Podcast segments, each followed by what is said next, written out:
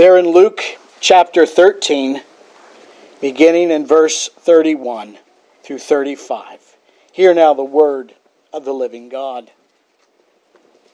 The same day there came certain of the Pharisees, saying unto him, Get thee out and depart thence, for Herod will kill thee. And he said unto them, Go ye and tell that fox, Behold, I cast out devils and I do cures today and tomorrow, and the third day I shall be perfected. Nevertheless, I must walk today and tomorrow and the day following, for it cannot be that a prophet perish out of Jerusalem. O Jerusalem, Jerusalem, which killeth the prophets and stoneth them that are sent unto thee. How often would I have gathered thy children together, as a hen doth gather her brood under her wings, and ye would not. Behold, your house is left unto you desolate. And verily I say unto you, ye shall not see me until the time come when ye shall say, Blessed is he that cometh in the name of the Lord. And this is the word of the Lord. Let us pray. O Lord our God, we do give thee thanks this morning for thy word. We ask that you would be pleased to give us understanding, that you would be pleased to open my mouth that I might proclaim thy word. Give me utterance, and we pray that by your Spirit you would apply that word to our hearts. Oh Lord, we confess that it is so easy for us to be distracted and to neglect the preaching of thy word, and we plead, O oh Lord, that you would bless it to the benefit of our souls. And give us ears that would hear it and hearts that would receive it. For we ask this in Jesus' name and for his sake. Amen. Please be seated.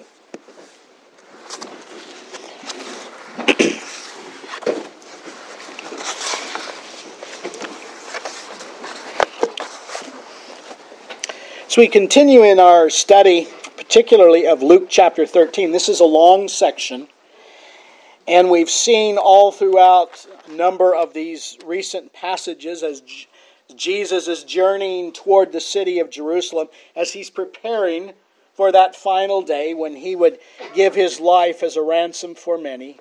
We find that much opposition arises and that even in the midst of the great miracles and signs and wonders that Jesus is doing, even in the midst of the great mercy and compassion that he has on people, we find that there's much affliction, much conflict that continues. Here, as we come to the end, and of course, there's a number of passages still left in Luke's account of the gospel, but as we are coming to the end of that final time in the life and ministry of the Lord Jesus Christ. There's about six months left in his journey toward the city of Jerusalem. And Jerusalem is significant. It's significant here in this passage because this passage starts out addressing Jerusalem. And now we see Jesus speaking here in this passage about Jerusalem. And then we see reference made again to Jerusalem. And so Jerusalem is very important because that is the place where the people of God under the Old Testament worshiped God. The sacrifices would be made. The priest would once a year make atonement for the sins of the people. And so now they were preparing for that journey toward Jerusalem, toward those feast days that were so important in the life of Israel. But as we see in our continuation of this passage, we see that there's a lot of opposition that comes from the Lord Jesus. But in these oppositions that come, there's been a number of warnings that He's given us. And we want to remember the warnings that are given within the context because this is a covenant document. As we see under the Old Covenant, those covenant documents had promises and they had warnings, they had stipulations. And we see that here, and the stipulations that Jesus lays down. And as he has already told us about that parable of the fig tree, showing us that the fig tree will be judged, that the fig tree indeed will show that God has brought judgment to Israel. And so, in the context of all of this, we see that the Lord Jesus Christ in his journey toward Jerusalem speaks about the kingdom of God.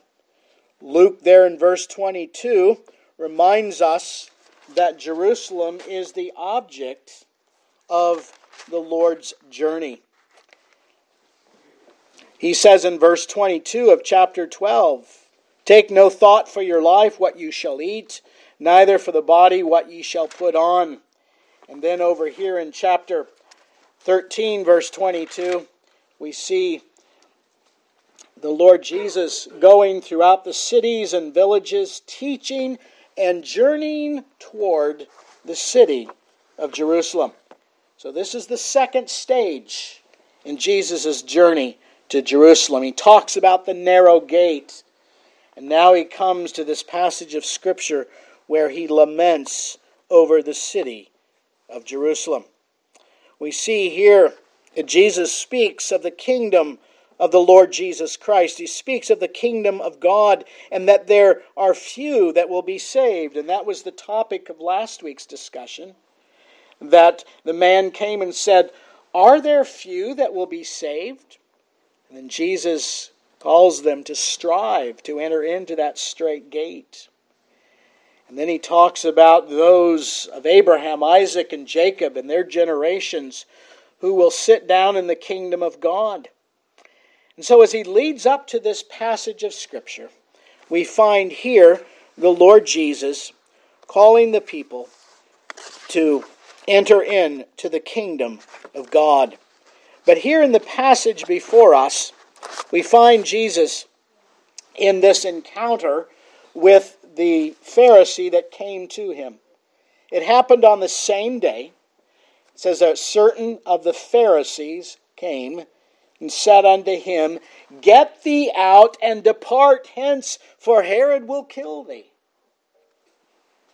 It's interesting when you look at this because you don't often think of a Pharisee coming and giving Jesus a warning. But there are a number of assumptions that commentators make about this statement. And perhaps there was some element of concern for the Lord Jesus Christ, but it's not the case when you really look at the context of the passage. As this man comes to him and says, Lord, there, there's a threat against you. Herod is going to kill you. We don't know what his motivation is. Luke doesn't record it. He just simply says, Get thee out and depart hence, for Herod will kill thee. Where did he want him to go? Where did he want him to get out of? He wanted him to leave that region. And so the motive was not pure. The motive was one of, let's get rid of this Jesus before he causes more trouble. And this is, this is the thought here that the Lord Jesus Christ um, is under threat, that Herod will kill him. This is Herod Antipas, but it was his father who killed John the Baptist. You remember there in the account in Matthew's Gospel that when Jesus was born, Herod put out a decree that all the world should be taxed. And you know why his decree went out to tax the world?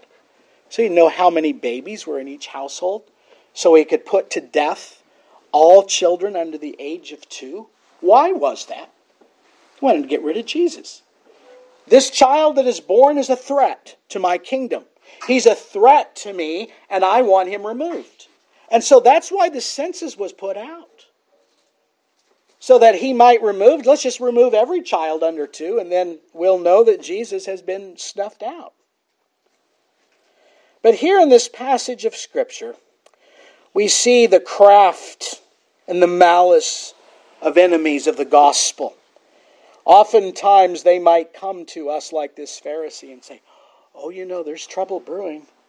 You, you, better, you better be careful. But that's not, the, that's not the intent here. They wanted Jesus out of the city, they wanted to remove him. And You can see the craft and malice of those enemies who oppose the gospel. Herod will kill thee. In fact, that was the point that there is going to come a future day when he will kill thee. Notice what Jesus says in verse 32. I love verse 32. You go and tell that fox that I cast out devils, I do curses, I do cures today and tomorrow, and the third day I will be perfected. We, we see here that Jesus had no, um, that Jesus did not have any regard for Herod. We see here that the Lord Jesus did not fear him. He calls him a fox, and there's a couple of things we want to see here in that phrase, the fox.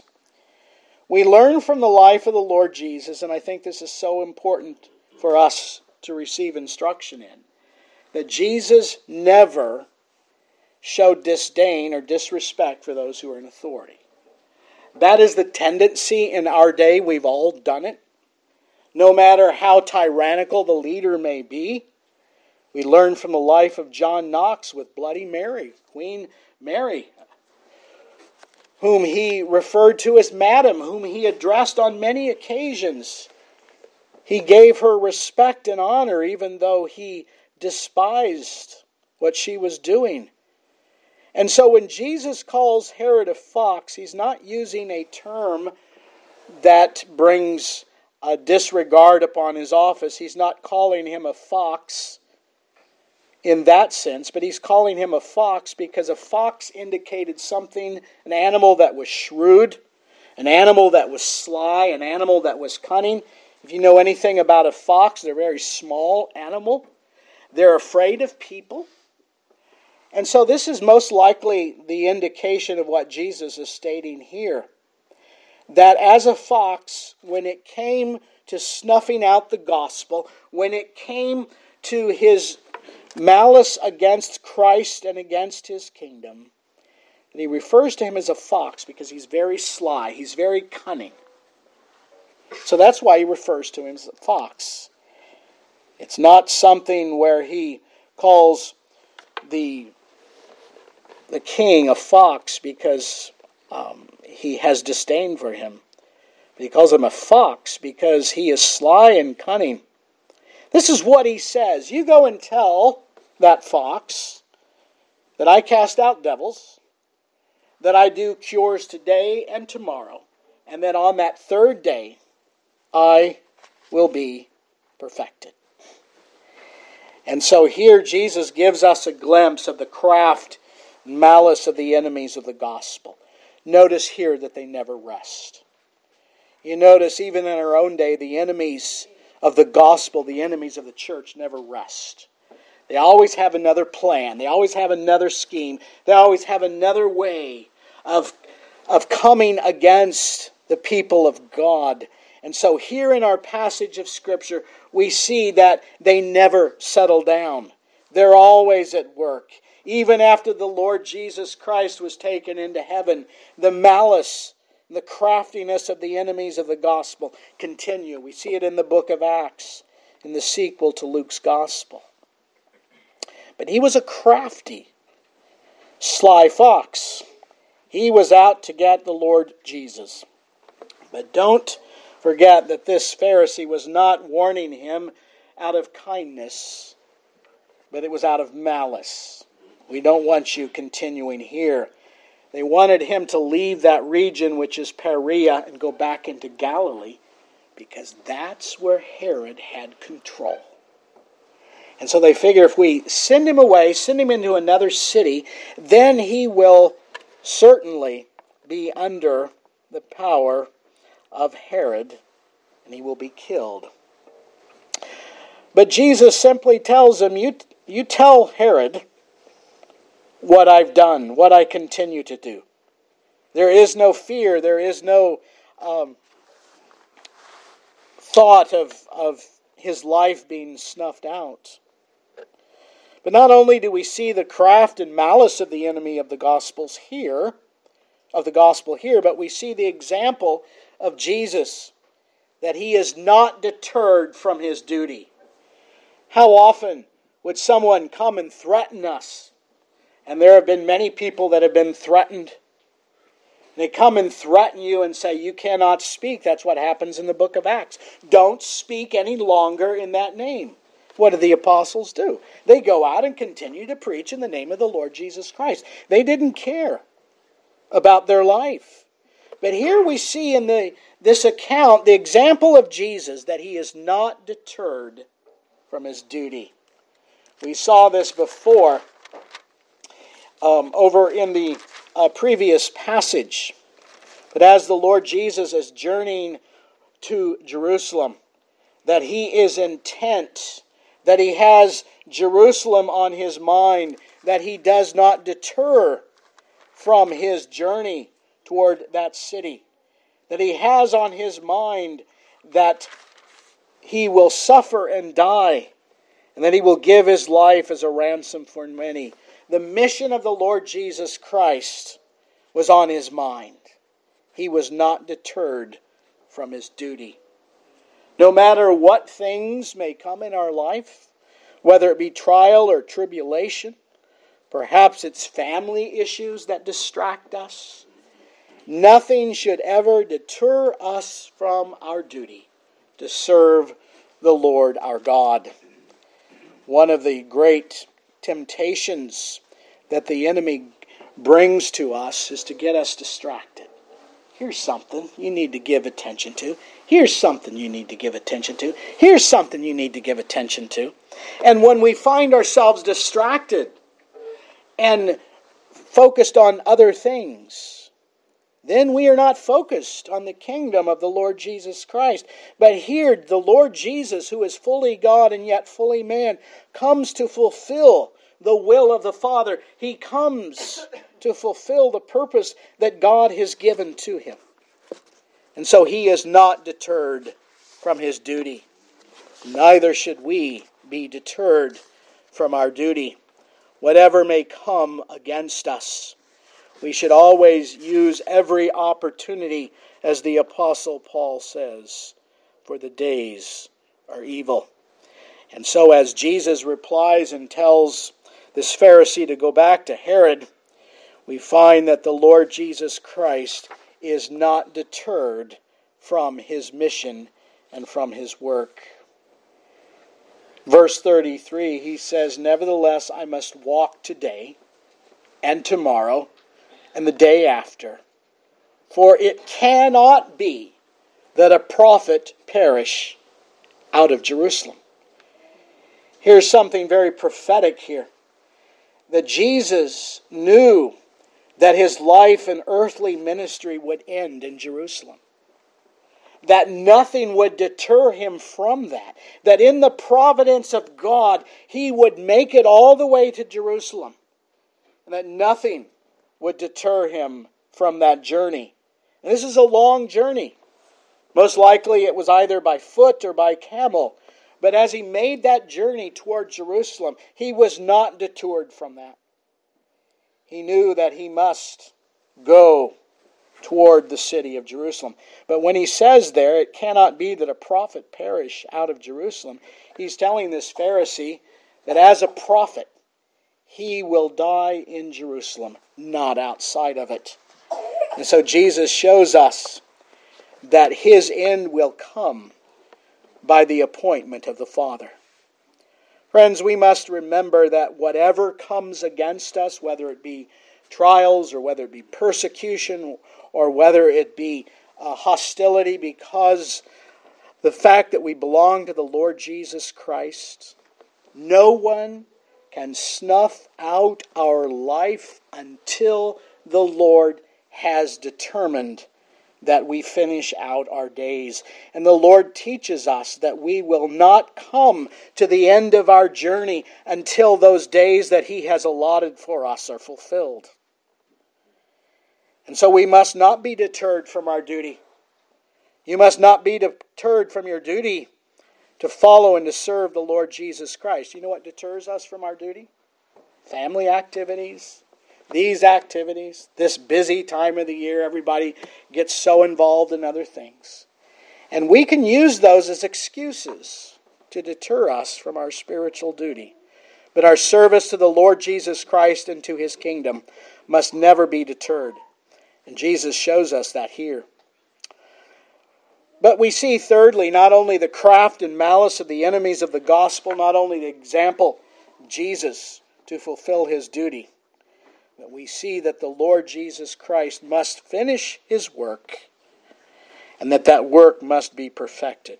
This reference here in verse 32 to doing cures and miracles today, tomorrow, he says, the third day I will be perfected. That reference to the third day being perfected shows that his work will be perfected in his sufferings. He came to finish the work that the Lord God gave him. And when Jesus was hanging there on the cross at the end of his life, after he faced the suffering and now he's facing death, he says those words, It is finished. That what he accomplished for the salvation of his people, the suffering that he endured, it is finished. The work of salvation was complete by his death upon the cross. And so Jesus is saying, It will be perfected. My life will not come to an end until that day that is appointed by my Father when that work will be perfected. The writer of Hebrews tells us that the Lord Jesus Christ learned obedience through the things that he suffered. He is fully God and fully man, and yet in his full humanity, he was perfect in his obedience. As I've said before, you can be, you can be pure humanity and be without sin. Jesus, here as the second Adam, is without sin, and so in his sufferings, he learned obedience. He learned that he must submit to the will of the Father. He learned that the Father gave him a mission that must be accomplished. That mission is to suffer and die for the sins of his people. But we also see here, fourthly, the judgment that is issued and the prophecy that is given. Here, as, as Jesus stands before this Pharisee, gives testimony to the work of the kingdom.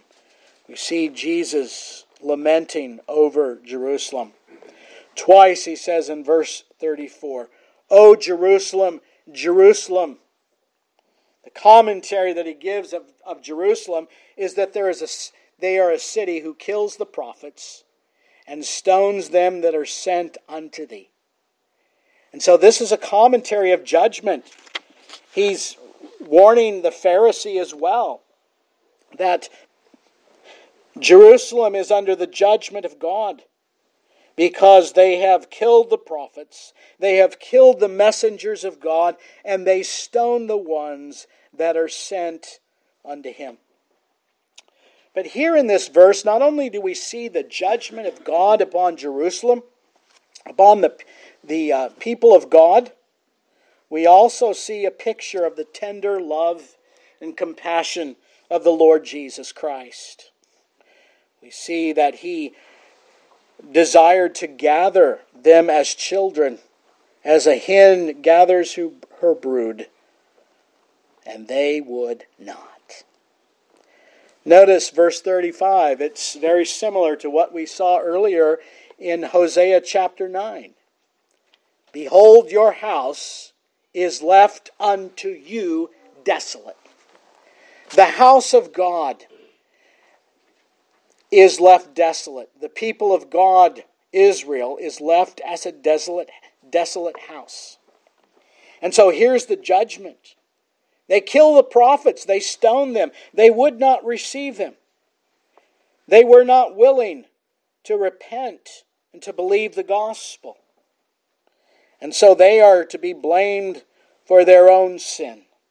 They are to be blamed for their own guilt and for their own damnation.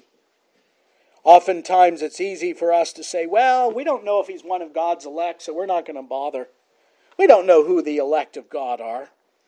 But here we find that the Lord Jesus Christ shows that those who are guilty and those who turn away from God are judged for their own guilt and their own sin.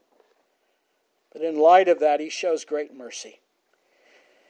When he refers to the house being left desolate, it says that God's judgment would fall upon Israel because of their refusal to repent and follow Christ. And so in 70 AD, the city of Jerusalem was judged. God destroyed the city of Jerusalem. The temple was destroyed, and that indicated the end of the Jewish age. That the house was left desolate. God's judgment came to Israel in 70 AD. No longer were they regarded as the people of God. And God showed, and the Lord Jesus Christ shows here that God will bring judgment upon that house, and it will come soon. But in the midst of the judgment, here's a wonderful prophecy of hope. Notice this statement here at the end of verse 35, because this is a difficult thing to reconcile. But he says, Ye shall not see me until the time come when ye shall say, Blessed is he that cometh in the name of the Lord. Some commentators, and they're few, believe that this refers to the triumphal entry of, Jeru- of Jesus in Jerusalem. But if you look at the triumphal entry, the city of Jerusalem, uh, that is not the case. Uh, there are many who did not say, Blessed is he that cometh in the name of the Lord. There is a type of something that is more future that the Lord Jesus here is referring to. But as he refers to that time when the king will come, he says, You will not see me until the time when I come, and you will say, Blessed is he that cometh in the name of the Lord. There are two things I believe that this is referring to, and not all commentators are in agreement on it, but most Reformed commentators like Iain Murray, would agree with this. Refers to that time of which the Apostle Paul speaks of there in Romans chapter 11, where in the future the there will be a prophecy fulfilled, and as I draw your attention to Romans chapter 9. This is a difficult passage because not all Reformed people are in agreement on this. But it says there in verse, uh, or chapter 9, when he talks about the doctrine of, of election, he talks about the fact that the Lord will bring in those who are not his people. We see Paul emphasizing that great doctrine of election. But that covers chapter 9, chapter 10, and chapter 11. But there in chapter 10, verse 1, brethren, my heart's desire and prayer to God for Israel is that they might be saved. For I bear them record that they have a zeal of God, but not according to knowledge. And then you come to chapter 11, and Paul asks the question Hath God cast away his people? God forbid. For I also am an Israelite of the seed of Abraham, of the tribe of Benjamin. God has not cast his people away which he foreknew. And then it says in verse 10 Let their eyes be darkened that they may not see, and bow down their back away. I will say then, Have they stumbled that they should fall? God forbid but rather through their fall, salvation is come to the Gentiles to provoke them to jealousy. And so when Israel fell in sin, God brought salvation to the Gentile nations, those outside of Israel, to provoke her to jealousy. But the Apostle Paul says that there is coming a day in which all Israel will be saved, that the Lord will bring in a day when he will gather in his elect from Israel. And that's a difficult teaching in our day. It is not the idea that's taught by dispensationalists that before the Lord Jesus returns, there will be the rebuilding of the temple, there will be the implementation of sacrifices, and there will be a millennial age that will come upon the earth. It talks about salvation coming to a remnant of Jews who come to the Lord Jesus Christ in some future age. And this is the position of many. But here, when you go back to the passage, notice the passage says, You shall not see me. You shall not see me until the time comes when ye shall say, Blessed is he that cometh in the name of the Lord. So it's referring to that future age when he will bring in a remnant from the Jewish nation. But it's also referring to that glorious day when the Lord Jesus Christ will return. And then all eyes will see him, even those who have persecuted him.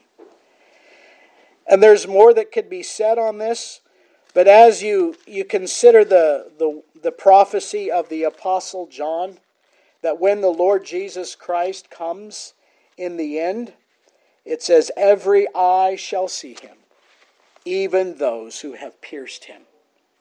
But the passage tells us that ye, this Pharisee, you Jews will say, Blessed is he that cometh in the name of the Lord. They did not say that then.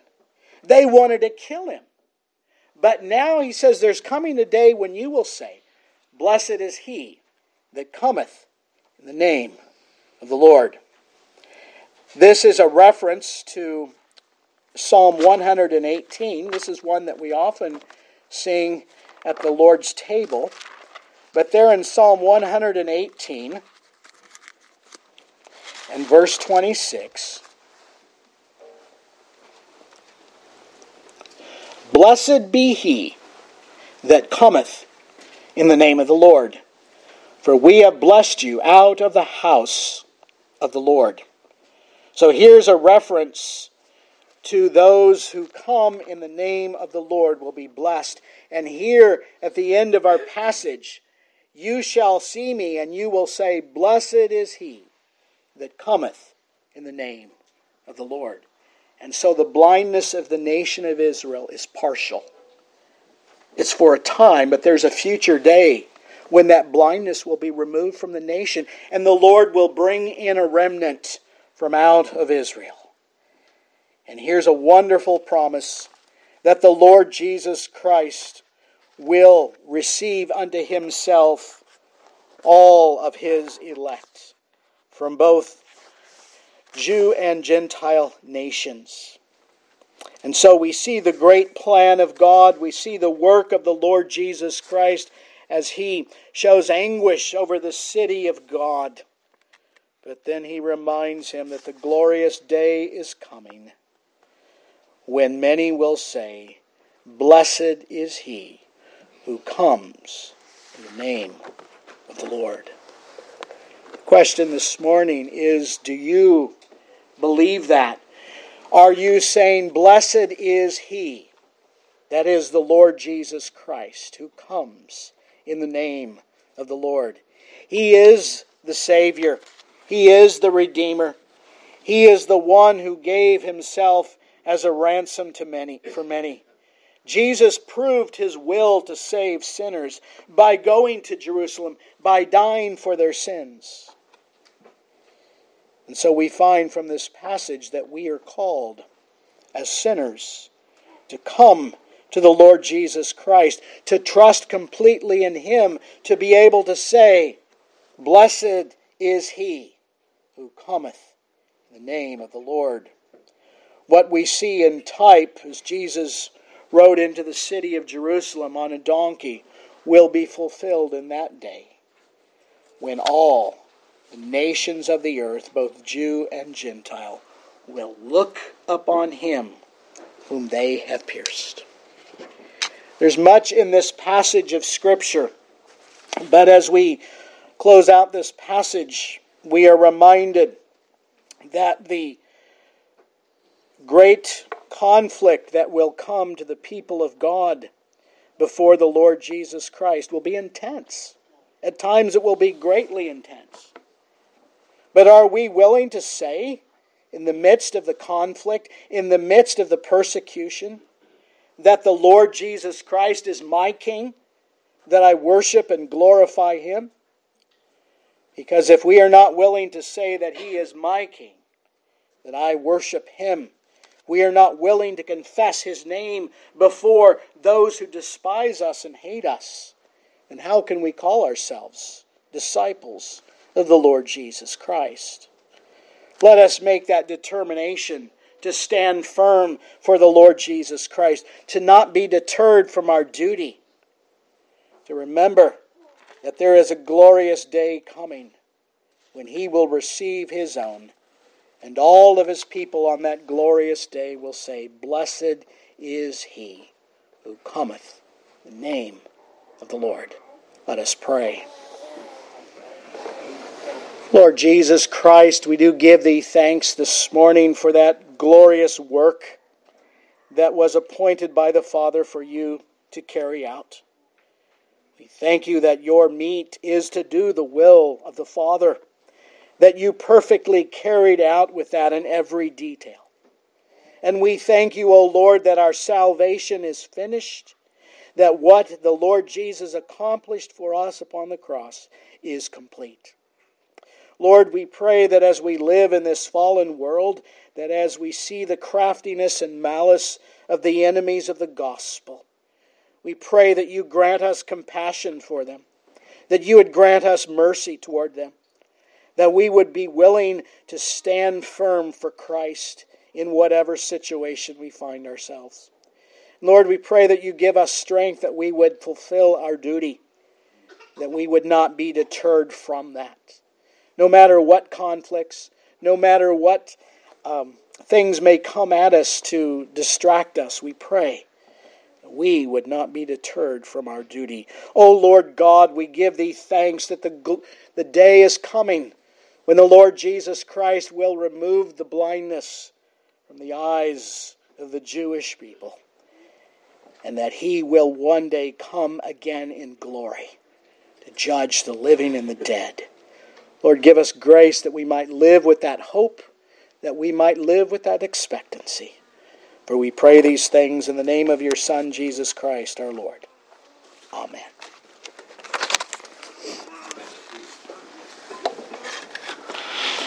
Let us conclude this morning as we sing together from Psalm 106a. Oh, praise the Lord. Oh, thank the Lord.